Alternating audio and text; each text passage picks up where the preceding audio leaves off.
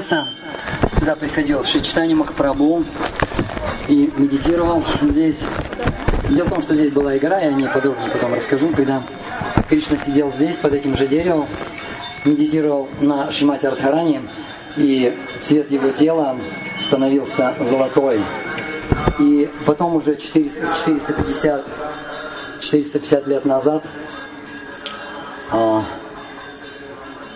спустя 4, 4 тысячи, 4,5 тысячи лет, сюда приходил Господь Читания, тоже сидел, медитировал на Кришну и становился темным.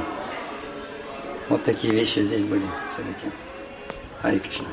Его сопровождали, его сопровождали тогда Санат Нагасвами, а, его сопровождал Сунодия Браман, его сопровождал Кришна Дас, ученик Мадхавендра Пури. И они вот втроем, четвером вот так вот здесь ходили. Ари Кришна. Заходим внутрь.